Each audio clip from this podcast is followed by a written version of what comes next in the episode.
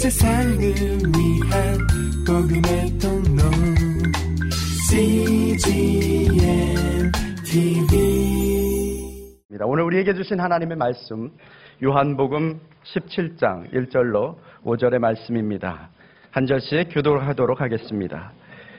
예수께서 이 말씀을 하시고 눈을 들어 하늘을 우러러 보시며 기도하셨습니다. 아버지여 때가 됐습니다. 아들이 아버지께 영광을 돌릴 수 있도록 아들을 영광스럽게 하소서. 아버지께서는 아들에게 주신 모든 사람에게 영생을 주게 하시려고 모든 사람을 다스리는 권세를 아들에게 주셨습니다. 영생은 오직 한 분이신 참 하나님 아버지와 아버지께서 보내신 예수 그리스도를 아는 것입니다. 나는 아버지께서 맡겨주신 일을 다 완성해 이 땅에서 아버지께 영광을 돌려드렸습니다. 함께 읽습니다. 아버지여 창세전에 내가 아버지와 함께 누렸던 그 영광으로 이제 아버지 앞에서 나를 영광스럽게 하소서. 아멘. 예, 아들을 영광스럽게 하소서라는 제목으로 우리 이재훈 목사님 말씀 전해 주실 텐데요. 우리 뜨거운 사랑과 또 축복의 박수로 환영하도록 하겠습니다.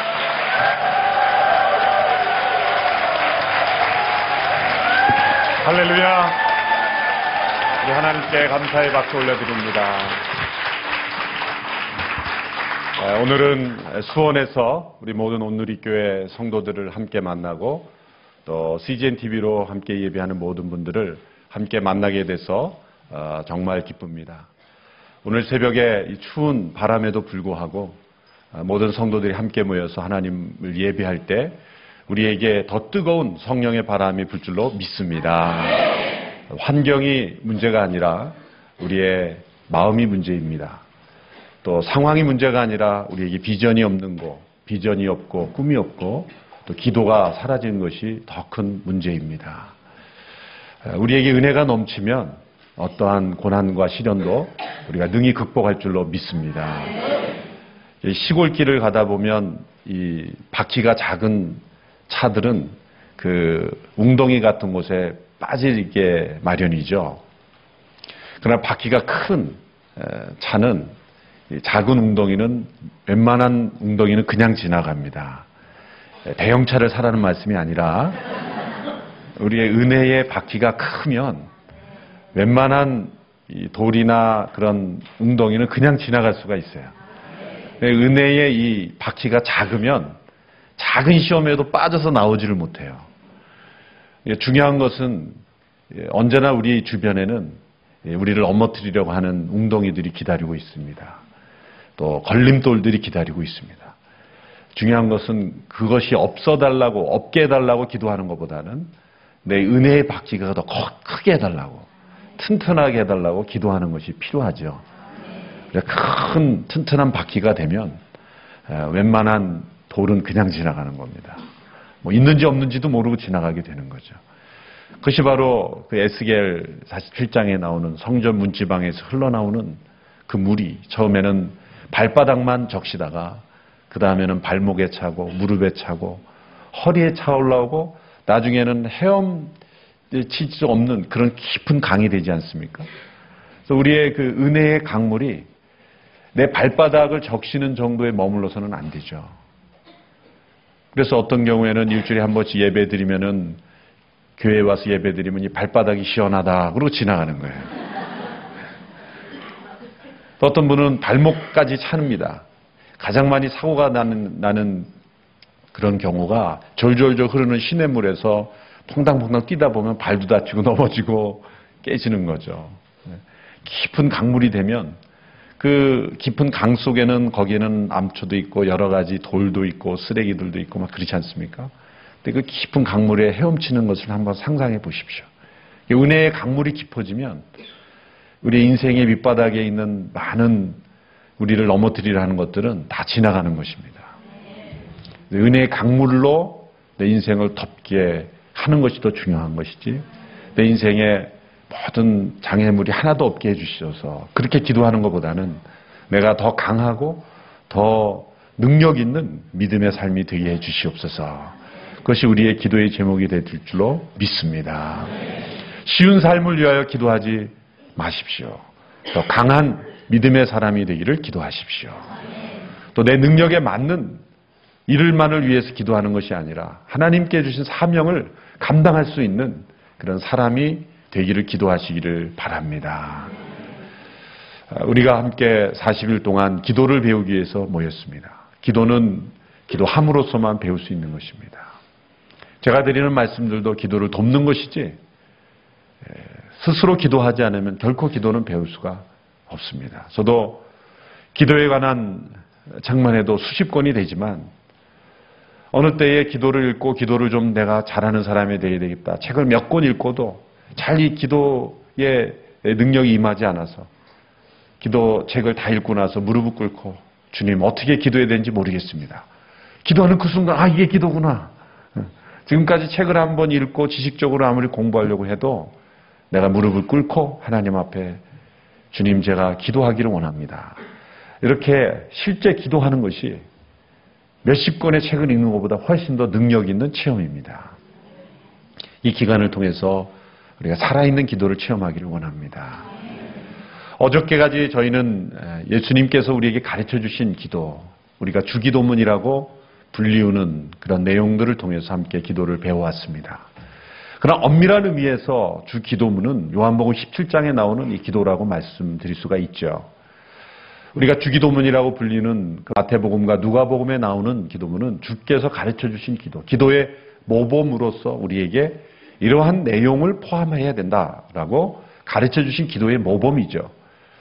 그러나 오늘부터 살펴보게 될 요한복음 17장은 예수님께서 직접 기도하신 예수님의 기도입니다. 예수님의 친히 주님의 음성을 통해서 기도하신 내용이기 때문에 엄밀한 의미에서 주기도문이다 이렇게 말할 수가 있는 내용이죠. 얼마나 위대한 기도입니까? 예수님께서 이 기도를 제자들에게 들을 수 있도록 기도해 주셨다는 것이 놀랍습니다. 어떤 의미에서는 대표 기도를 하신 것이죠. 예수님께서 제자들이 들을 수 있도록 기도하셨기 때문에 이 기도문을 기억하고 혹은 받아 적을 수 있었다는 것.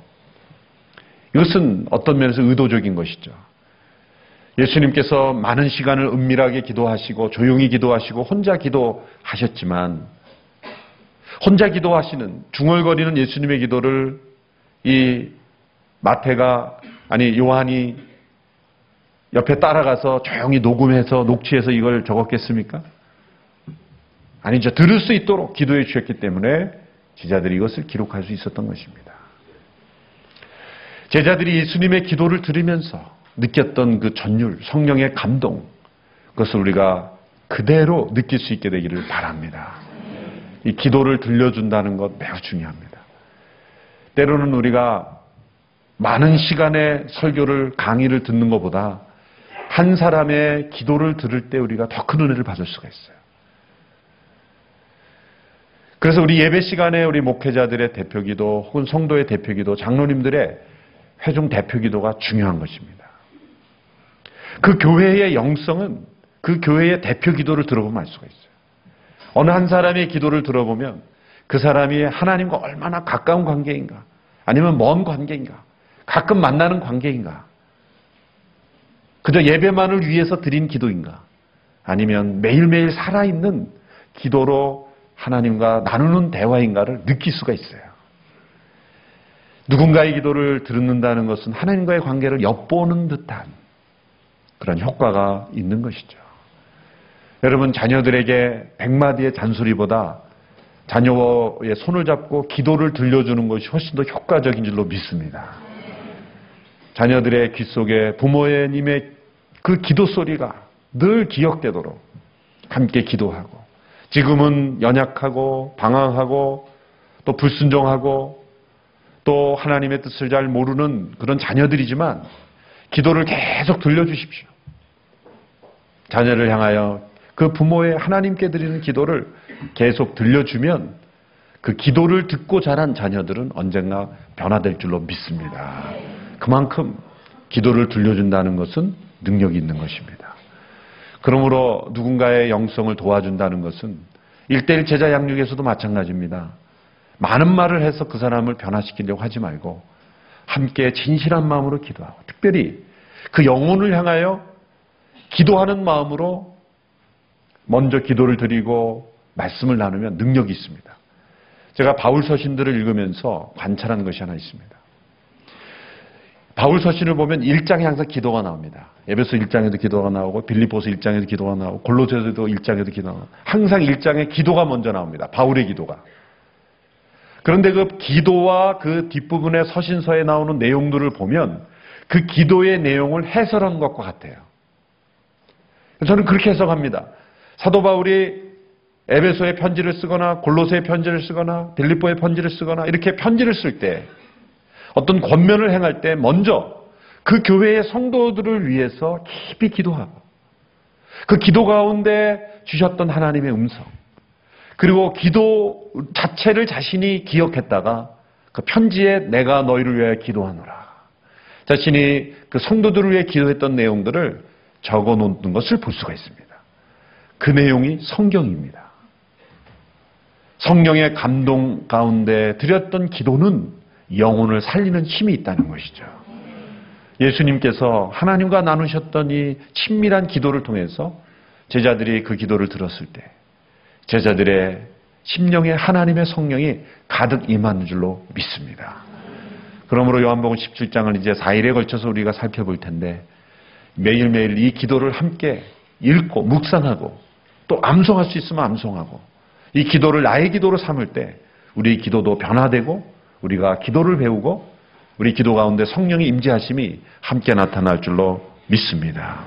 그래서 어떤 설교자들은 예수님께서 직접 하신 이 신성한 기도를 감히 우리가 설교한다는 것은 안 된다. 읽기만 해라. 읽기만 해라. 그래서 설교를 안 했던 그런 설교자들도 있습니다. 사실 저도 그런 마음입니다. 읽기만 하고 내려가고 싶은 마음입니다. 그러나 큐시의 설교 시간이 있기 때문에 제가 설교를 하는 것이지 마음 같아서는 정말 읽기만 하고 내려가고 싶은 그런 마음이 들 정도로 너무나 신성한 기도. 그래서 존 낙스는 그가 죽기 전에 며칠 동안 아내에게 계속 이 요한복음 17장의 기도를 읽어달라고 그렇게 부탁했다고 합니다. 간결하면서도 심오하고 그리고 이 땅에서 드리는 기도지만 영원한 세계를 보여주는 듯한 이 신비로운 이 기도의 세계로 여러분을 초청합니다. 이 기도가 위대한 이유는 세 가지가 있습니다. 첫째로 이 기도를 들으시는 분이 누구입니까? 바로 삼위일체 하나님 중에 한 분이신 예수 그리스도. 성자 예수 그리스도 아니십니까? 성자 예수님과 성부 하나님이 나누셨던 그 친밀한 내용, 그 은밀한 대화를 우리가 들을 수 있다는 것. 이 기도만으로도 우리는 삼일째 하나님이 존재하신다는 것. 성부 하나님과 성자 하나님과 어떤 관계가 있었다는 것. 그리고 그 삼일째 하나님이 가지셨던 이 놀라운 구원의 계획. 창세전에 가졌던 그 하나님의 그 놀라운 계획을 우리가 미리 맛볼 수 있다는, 엿볼 수 있다는 것이 얼마나 놀라운 일입니까? 예수님은 하나님의 아들이셨습니다. 동시에 완전한 사람이셨습니다. 그래서 전심으로 하나님과 대화하셨고 의지하셨고 하나님의 뜻을 행하는데 모든 삶을 다 들이셨습니다. 예수님이 친히 하셨다는 기도.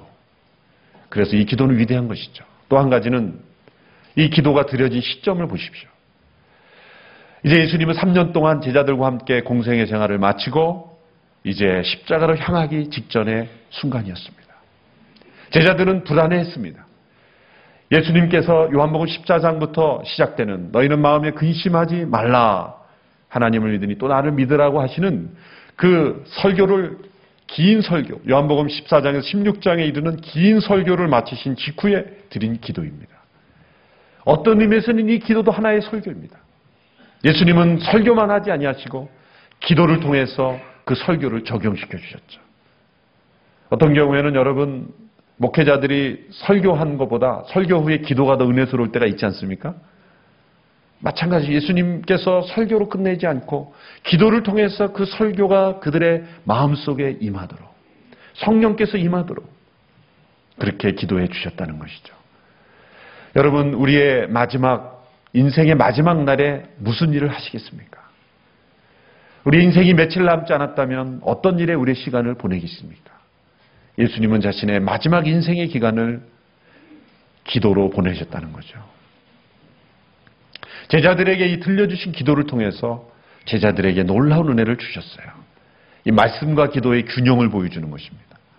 이 말씀만 있으면, 이 말씀만 있고 기도가 없으면 마치 열이 없는 빛과 같습니다. 또 기도만 있고 말씀이 없으면 빛이 없는 열과 같습니다. 이 말씀과 기도가 늘 우리 가운데 함께 있어야 된다는 것을 예수님께서 가르쳐 주셨죠. 십자가를 앞둔 이 마지막 시간에 예수님은 평상시에도 많이 기도하셨지만 이 위기를 당하셨을 때 더욱 깊이 기도하셨다는 것. 우리 기억해야 합니다. 여러분 갑작스런 위기와 고난이 당할 때 기도해야 되는데 기도가 잘 될 것 같죠. 위기 상황에 닥치면 기도를 잘 할 것 같지만 평상시에 기도를 안 하면 위기가 닥쳐도 기도가 잘 안 됩니다. 사람 찾아다니고 또 방법 찾아다니고 상황에 끌려가지 평상시에 기도를 한 사람만이 위기가 닥칠 때 위기 가운데도 기도로 승리할 수가 있는 것입니다. 전쟁 준비는 전쟁 나고 시작하면 이건 안 되는 거죠. 전쟁 준비는 상시하고 있어야 되는 겁니다. 늘 기도 가운데 있는 사람만이 위기 상황에서 기도로 승리할 수가 있는 것입니다. 세 번째로 이 기도가 위대한 기도인 것은 바로 세상 속에 있는 우리들을 위해서 기도하셨기 때문입니다. 이 기도에 보면 예수님이 16번이나 세상이라는 단어를 많이 언급하셨습니다. 왜 이 세상이라는 단어를 이렇게 많이 사용하셨을까요? 그것은 우리가 살고 있는 현실 속에 이 세상 속에 우리가 영원한 생명을 누리기 위해서 기도하셨기 때문입니다. 믿음의 생활은 현실을 떠나는 것이 아닙니다. 비현실적인 것이 아닙니다. 세상을 등지는 것이 아닙니다. 세상 한복판, 그 세상은 무엇입니까? 어쩌면 해결되지 않는 갈등 속에 있는 여러분의 가정이 세상일 수가 있습니다. 해결되지 않는 기업의 문제, 부채 문제, 경제 문제, 또 직원 간의 문제, 인간 간의 갈등, 이 세상 한복판에 있는 우리의 믿음, 우리의 삶을 위해서 예수님께서 기도하셨다는 것입니다. 예수님께서는 하나님께서 세상에 예수님을 보낸 것처럼 나도 너희를 세상에 보내노라. 우리는 보냄을 받은 자로 살아가는 것입니다. 세상으로부터 도피한 자들이 아니라 세상으로 파송된 사람들. 그래서 우리는 제자로서의 삶이 있어야 되고 사도로서의 삶이 있어야 되는 것입니다. 제자는 예수님을 본받는 사람입니다. 사도는 보냄을 받은 사람입니다. 마태복음에 보면 그게 뚜렷하게 드러납니다. 마태복음 10장 이전까지는 제자의 훈련을 하는데 10장 이후에는 예수님께서 파송을 하죠. 두 식작을 이어서 파송합니다. 사도로 보내십니다. 제자의 삶을 훈련된 다음에는 사도의 삶을 우리가 살아야 하는 것입니다. 세상에 보냄을 받은 자로 우리가 어떻게 승리하며 살아가야 될지를 예수님께서 가르쳐 주시기 위해서 이 기도를 드리신 것입니다. 이 기도는 뚜렷하게 세 부분으로 나눠집니다. 1절에서 5절까지 오늘 본문은 예수님 당신 자신을 위해서 하신 기도입니다. 그리고 6절에서 19절까지는 그 당시에 예수님 주변에 있었던 제자들, 예수님과 함께 동고동락했던 제자들을 위해서 드리신 기도입니다. 그리고 20절에서 26절 마지막까지는 이제 앞으로 예수님의 제자가 될 미래의 제자들, 아직 예수님의 이를 눈으로 만나보지 못할 제자들, 바로 우리들을 위해서 오늘 이 시대, 모든 시대에 오고 오는 세대의 제자들을 위해서 예수님은 기도하셨다는 거죠. 그래서 예수님의 기도는 모든 세대, 모든 역사를 망라하는 기도가 되는 것입니다. 요한복음 17장 1절의 말씀을 우리 같이 읽겠습니다. 1절 말씀 시작. 예수께서 이 말씀을 하시고 눈을 들어 하늘을 우러러 보시며 기도하셨습니다. 아버지여 때가 됐습니다. 아들이 아버지께 영광을 돌릴 수 있도록 아들을 영광스럽게 하소서. 눈을 들어 하늘을 우러러 보시며 이것이 그 당시 유대인들의 자연스러운 기도의 습관이었죠. 예수님의 첫 말씀은 아버지여 때가 됐습니다. 어제도 말씀드렸지만 예수님은 늘 하나님의 때를 의식하며 살아가셨습니다. 예수님이 요한복음에 보면 이 때라는 단어가 아주 중요한데 요한복음 12장 이전에는 예수님께서 늘 내 때가 아직 이르지 아니하였다. 내 때가 아직 이르지 아니하였다. 이런 표현들이 자주 나옵니다. 그런데 언제부터 예수님께서 내 때가 이르렀다는 말씀하셨냐면 요한복음 12장 이후부터입니다. 그 시점이 언제인지 아십니까? 바로 나사로를 살리신 직후입니다. 요한복음 11장에 보면 죽은 나사로를 살리자 어떤 반응이 일어났냐면 믿는 이가 많아졌어요. 왜? 죽은 자가 살아난 그 사건은 너무나 분명한 하나님의 아들이시라는 증거이기 때문에 유대인들 중에 믿는 자가 많아진 사건입니다. 어떤 기적보다도 그때의 유대 지도자들이 비로소 예수 그리스도를 죽이려고 모이를 시작한 것입니다. 예수님을 대적하는 지도자들이 예수님을 죽이기로 결정하고 모의하기 시작한 그때부터 예수님은 내 때가 이르렀다. 이런 말씀을 하시기 시작했어요. 예수님은 이렇게 질문하지 않았습니다. 하나님, 이때입니까? 저 때입니까? 우리의 기도는 늘 이 정도의 수준에 머무르죠. 하나님, 제가 나서야 됩니까? 안 나서야 될 때입니까? 사실 이런 기도만 해도 훌륭한 믿음의 사람입니다. 이런 기도도 우리는 너무 안 하죠. 나서야 될 때 안 나서고, 나서지 말아야 될 때 나서고. 네. 그것이 우리의 인생 아니겠습니까? 제가 고등학교 때 핸드벨 콰이어 단원이었습니다. 이래봬도 제가 핸드벨도 했던 사람입니다. 종을 하나씩 줍니다. 사실 두세 개를 갖기도 하죠. 한음만 칠 수 있어요. 종 하나에 한음이 뭐 B 플랫이든지 뭐 C, C든지 하나 한음만 내는 거예요. 핸드벨은 여러 음을 동시에 못 냅니다. 한 종의 한음. 그래서 그 종을 치면 여러 수십 명이서 각자의 음을 내면 아름다운 화음이 되는 거죠. 제일 중요한 게 타이밍이에요. 타이밍이에요. 이거는 8분의 1박자만 늦게 나와도 노래가 이상해지는 거예요. 정확한 타이밍에 예? 이 땡땡거리면서 쫙 나와야 되는데 이게 꼭 두부종처럼 생겼어요. 그냥 치면 소리가 안 납니다. 앞, 앞 밑으로 이렇게 밑에서 위로 이렇게 땡 하고 칩니다. 그러면 그 치면은 그 박자의 길이에 따라서 울리게 해야 돼요. 그러니까 한 박자면 한 박자가 딱 치고 나면은 자기의 가슴에 종을 대서 소리를 죽여야 됩니다. 소리를 안 죽이면 소리가 계속 공명이 되기 때문에 다른 종을 쳐도 소리가 섞이죠. 자, 아마추어는 잘 구분을 못 합니다. 그러나 프로들은 소리를 섞이면 딱 이상하게 되는 거죠. 그래서 우리 학생들이 이제 그 종을 치는데 제가 이제 그때도 고등학교 때도 키가 좀 큰 편이라서 큰 종을 맡겼다는 거죠. 큰 종을 맡기면요. 작은 종은 괜찮습니다. 근데 큰 종을 죽이려면요. 가슴이 쓰라립니다. 큰 종을 쳤다가 가슴에 대는 순간 막 온몸이 찌릿하는 게, 어, 막 겁이 나요, 이 대는 걸. 그래서 어떻게 하냐면은, 이, 대는 척하고 안 됩니다. 그럼 너 이재훈 왜 종 안 죽여? 이렇게 선생님이 지적하시는 거죠? 어쩔 수 없이 됩니다. 소리를 죽인다는 게 고통스러워요. 고통스러워요. 자기의 때에 맞게 소리를 내고 소리를 죽이는 거. 정확한 때에 정확한 소리를 내고 정확한 음을 죽이는 것. 이것이 우리가 함께 살아갈 때에 하나님의 때에 맞춰서 자기의 역할을 감당하고 또 자기의 때가 아니면 정확하게 자기의 소리를 죽이고 이것이 하모니입니다. 이것이 아름다운 하나됨입니다. 교회 공동체도 정확한 때에 정확한 역할을 하고 정확하게 자신의 소리를 죽이는 때 그 교회는 아름다운 하모니가 이루어지는 것이죠. 자기의 종소리를 계속 내고 있어 보세요. 지금 뭐 기쁘다 구주 오셨네. 기쁘다 구주 오셨네. 로 내려왔는데 기 계속 내고 있어. 한 사람이. 내가 내 소리가 좋다 그러고 계속 기, 기에서 내려와야 되는데 기하고 빠져야 되는데 그래 기쁘다 구주가 되시는데 계속 그거를 때리고 계셔 보세요. 그러면은 화음이 깨져버리는 거예요. 그러니까 우리 모두가 하나님의 음성을 듣는다는 것은 하나님께서 하나님의 때에 하나님의 방법으로 모든 것들을 움직여 가시는 그 하나님의 때를 의식하며 살아가는 저와 여러분이 되기를 바랍니다. 그래서 늘 자신의 때를 알아야 돼요. 악보를 보고 칠 줄 알아야 돼요. 순종해야 되는 거예요. 그런데 예수님의 순종의 정도는 뭡니까? 하나님 이때입니까? 저 때입니까도 아니에요. 하나님 이때군요. 우리가 배우자를 찾을 때도 하나님 이 사람입니까? 저 사람입니까? 이런 기도 해야죠. 그러나 영성이 깊어지는 그런 형제 자매들은 보는 순간 하나님 이 사람이군요.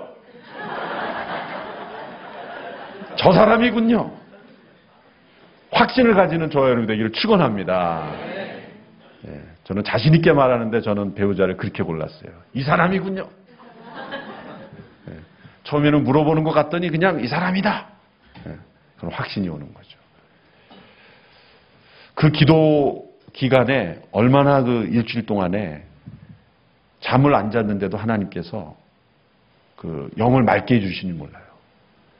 두세 시간밖에 자지 못했는데 하나님께서 특별하게 음성을 들려주시고 인도하실 때는 여러분이 만일 지금 40일 기도간에 잠을 뭐 3, 4시간밖에 못 자는데 멀쩡하다고 하나님께서 굉장히 지금 붙들어 주고 계시는 제정신이 아닙니다, 지금.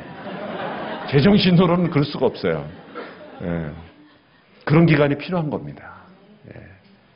예. 육신의 잠을 많이 잔다고 영혼이 맑아지는 것이 아닙니다. 때로는 잠이 부족해도 하나님의 영이 우리를 깨우실 때가 있어요. 왜? 하나님의 때. 지금 내가 하나님께 민감해야 될 때, 하나님께 민감하지 않으면 하나님의 뜻에 쓰임 받을 수가 없기 때문이죠. 예수님의 이 음성을 들어보십시오. 아버지요, 때가 됐습니다. 마치 하나님께 알람을 켜드리듯이. 하나님이 모르시는 겁니까? 아니죠. 아버지, 때가 됐군요. 어떤 때입니까? 예수님이 기도하셨어요. 아들이 영화롭게 되어서 아버지를 영화롭게 할 때가 되었습니다. 두 가지가 중복되고 있어요. 아들이 영화롭게 돼, 예수님께서 영화롭게 되어서 하나님 아버지를 영화롭게 될 때가 왔다는 거예요. 예수님의 이 전체 기도에서 간구는 딱 두 개밖에 없습니다. 이겁니다. 아들을 영화롭게 하소서.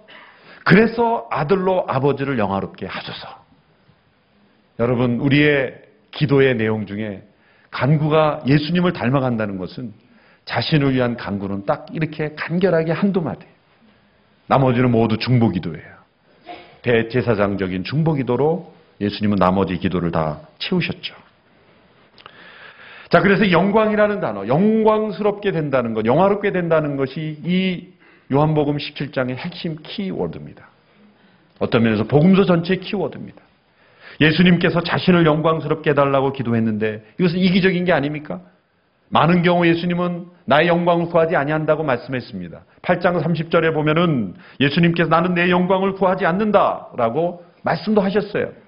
나는 내 영광을 구하지 않는다라고 말씀하신 분이 왜 아버지께 나를 영광스럽게 해달라고 기도합니까? 요한복음에서는 영광이라는 단어를 두 가지 의미로 사용합니다. 첫째는 본질적으로 가지신 영광. 하나님이시기 때문에 가지시는 영광이 있고 사람들에게 나타나는 영광이 있어요. 하나님께서 사람이 되실 때는 본질적인 영광이 사라진 것이 아니라 사람들에게 나타나신 영광을 나타내지 않으셨다는 겁니다. 그러나 이제 그 영광을 나타낼 때가 왔다는 거예요. 그 영광이 나타나는 때는 언제입니까? 바로 십자가를 지시는 때입니다. 예수님이 지금 나를 영광스럽게 해달라고 하는 그 의미는 내가 십자가에 매달려 죽게 해달라는 것입니다.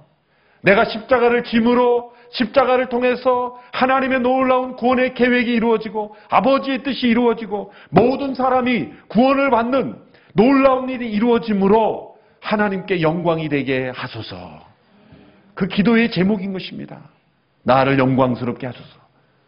사탄이 유혹하는 세계 세상의 모든 만물을 다 자신의 것으로 만드는 그런 세상의 영광이 아니라 예수님이 영광스럽다고 하는 것, 예수님이 나타내신 영광은 바로 십자가에서 희생하시는 영광이었습니다.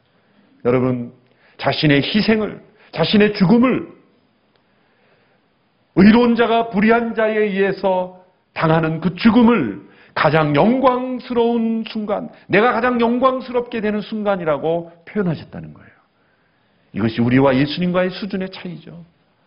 그리고 자신이 희생당함으로 십자가의 제물이 됨으로써 구원의 계획을 이루는 것이 바로 아버지를 영화롭게 하는 것입니다. 이것이 바로 예수님의 기도의 핵심 것입니다. 십자가에서 어떤 영광이 나타났습니까? 하나님이 얼마나 인내하시는가? 예수 그리스도의 그 온유하고 겸손하시고 인내하시는 그 성품이 나타났지 않습니까? 십자가에 매, 달려 계신 예수님을 향하여 조롱했죠. 수많은 사람들이. 군병들이 조롱했습니다. 내가 만일 메시아거든 그 십자가에서 내려와 보라, 내려와 보라. 여러분이 만일 여러분이 할 수 있는 일이 있는데 참고 안 하고 있습니다. 근데 주변 사람들이 자꾸 약을 올려요. 한번 해봐. 당신 그거 못하지? 해봐, 해봐. 그러면 어떤 마음이 생깁니까? 내가 못할 줄 알아? 확 해버리지 않습니까? 예수님이 십자가에 매달려 계시는데 내려오라, 내려와라, 내려와 봐라. 그렇게 했을 때 내려올 수 있었습니까? 없었습니까? 내려올 능력이 있었습니까? 없었습니까? 능력이 있으신 분이죠. 예수님이 순간 그냥 확 그냥 인간적으로 돌아버리셔서 내가 못 내려올 줄 알아? 그러고 그냥 확 내려오시는 거예요. 십자가에 못 박힌 돌이 팍 튀어나오면서 못이 튀어나오면서 말이죠. 십자가를 뽑아 들고 내가 참다 참다 인간들이 말이지 한번 휘둘러 보세요. 능력이 있으신 분이 없으신 분이요. 능력은 있죠. 휘두르는 능력은 있지만 십자가의 구원은 끝나는 거죠. 뭐가 더 영광스러운 겁니까? 내려와 보라, 내려와 봐 그럴 때 내가 못 내려올 줄 알아? 그리고 내려가는 게 능력입니까? 아니면은 내려갈 능력이 있지만 하나님의 뜻에 순종하기 위해서 끝까지 참는 것이 능력입니까? 진정한 능력은 십자가를 참는 능력이에요. 그것이 영광스러운 거예요. 진정한 영광은 내가 하고 싶은 말을 다 말하는 게 아니라 하나님의 뜻을 순종할 줄 아는 것이 진정한 영광스러운 삶인 것입니다. 나를 영광스럽게 하사 아버지를 영광스럽게 하소서. 이것이 바로 예수님의 기도했다는 거죠. 자신의 희생을 통해서 이루어지는 놀라운 하나님의 구원. 그것이 이루어지는 것이 예수님의 간절한 기대와 소망이었다는 거예요. 왜 예수님의 희생이 예수님께서 영광스럽게 되며 하나님께 영광이 됩니까? 그것을 구체적으로 설명하는 것이 2절에서 4절까지 기도입니다. 2절에 4절까지를 보면 주다라는 동사가 세 번이나 반복됩니다. 이 주다 무엇을 주었습니까? 삼위일체 하나님 사이에서 무엇인가 주고받으신 거예요. 이 신비한 관계, 이 창세전에 가졌던 하나님의 구원 계획을 우리가 볼 수가 있죠. 성부 하나님께서 성자 예수님께 주신 것이 있습니다. 그리고 성자 예수님께서 사람들에게 주신 것이 있습니다. 성부 하나님께서 성자 예수님께 주신 세 가지가 있습니다. 첫 번째는 사람들을 주셨다 그랬습니다. 2절에 보면 아버지께서는 아들에게 주신 모든 사람에게 영생을 주게 하시려고 모든 사람을 다스리는 권세를 주셨습니다. 모든 사람, 아버, 아, 버 지께서는 아들에게 주신 모든 사람, 모든 사람을 아들에게 주셨다는 거예요. 두 번째로 주신 것이 권세죠. 모든 사람을 다스리는 권세를 주셨습니다. 주셨다 그랬죠. 세 번째는 일을 주셨습니다. 그 권세와 사람들과 함께 일을 주셨어요. 4절에 보십시오. 나는 아버지께서 맡겨주신 일을 다 완성해 이 땅에서 아버지께 영광을 돌려드렸습니다. 권세를 주셨고, 일을 주셨고, 모든 사람들을 주셨어요. 그 목적이 어디에 있습니까? 왜 모든 권세를 주셨고, 왜 모든 사람을 주셨고, 그 모든 권세와 모든 사람을 주셔서 하라고 하신 일이 뭡니까? 예수님은 이렇게 설명합니다. 2절의 말씀을 같이 읽습니다. 2절 말씀 시작. 아버지께서는 아들에게 주신 모든 사람에게 모든 사람을 다스리는 권세를 주셨습니다. 아들에게 주신 모든 사람에게 영생을 주게 하시려고 영생을 주시는 일, 그 일을 위해서 아버지께서 아들에게 모든 권세, 모든 사람을 주셨다는 거예요. 따라서 예수님의 일은 하나님께서 주신 모든 사람들에게 그 예수님의 권세를 가지고 그 권세는 뭡니까? 자신의 생명도 버릴 수 있는 권세. 예수님이 생명을 빼앗긴 것이 아니라 내가 스스로 버리노라. 나는 버릴 권세도 있고 다시 찾을 권세도 있느니라.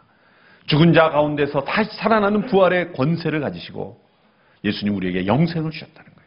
여러분 영생이란 죄사함을 받는 것에서 더 적극적인 겁니다.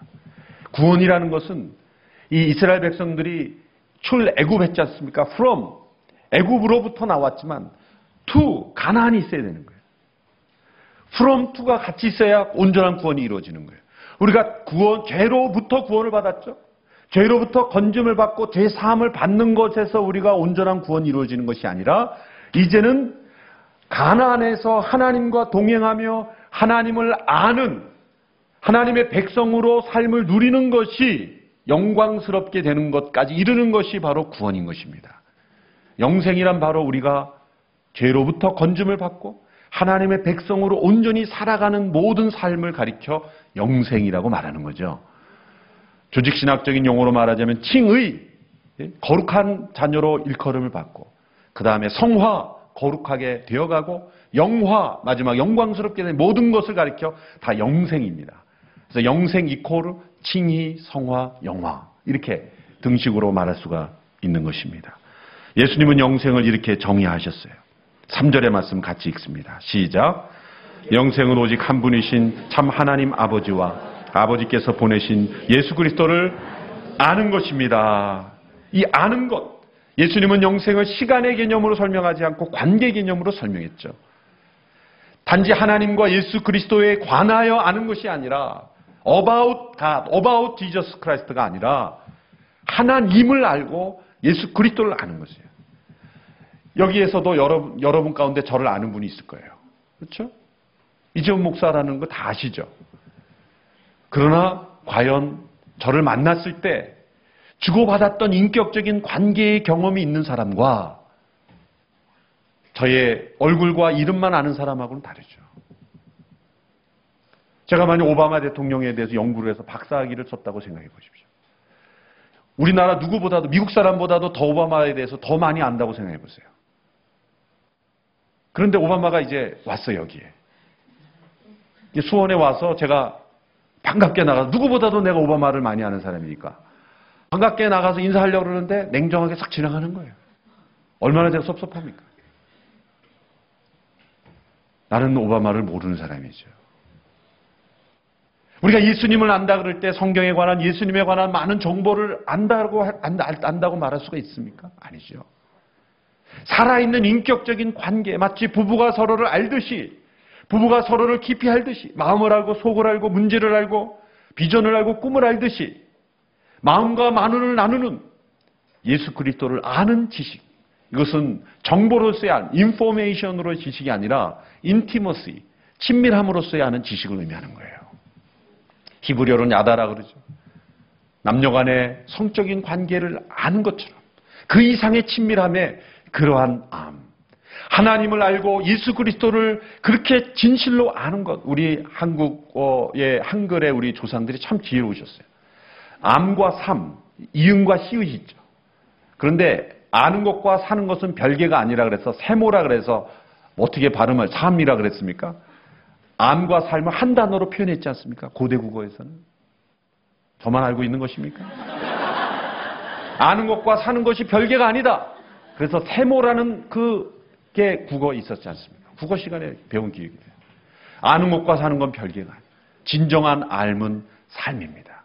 영생이란 우리가 하나님에 관한 정보가 아니라 하나님을 알고 예수 그리스도를 깊이 아는 것입니다. 그리고 이 땅에서 우리가 영생을 살 수가 있는 것입니다. 이 땅에서의 영생은 바로 예수 그리스도의 깊은 교제를 통해서 그분을 닮아가고 그분 안에서 하나님과 더불어 나누는 이 교제의 삶. 이것이 바로 구원받은 자의 축복 영생의 삶인 것입니다. 죄로부터 건짐을 받는 것에 그치는 것이 아니라 이제 하나님과 예수 그리스도를 알아가는 그리고 살아가는 그런 삶이 우리에게 있어야 하는 것입니다. 예수님의 기도 제목처럼 우리의 기도의 제목이 바로 하나님 나의 삶을 통하여 하나님께 영광이 되게 하옵소서. 예수께서 나에게 주신 그 영생을 주시려고 하나님께서 그 아들을 세상에 보내시고 모든 권세를 주시고 모든 사람을 주셨는데 이제 그 영생이 나에게 주어졌다면 영생을 내가 날마다 누리고 살게 하여 주시옵소서. 그리고 영생을 누리지 못하는 많은 사람들을 그들도 축복하여 주시옵소서. 우리 기도의 제목이 그렇게 변화되기를 주님의 이름으로 축원합니다. 기도하겠습니다. 온 세상을 위한 복음의 통로 cgmtv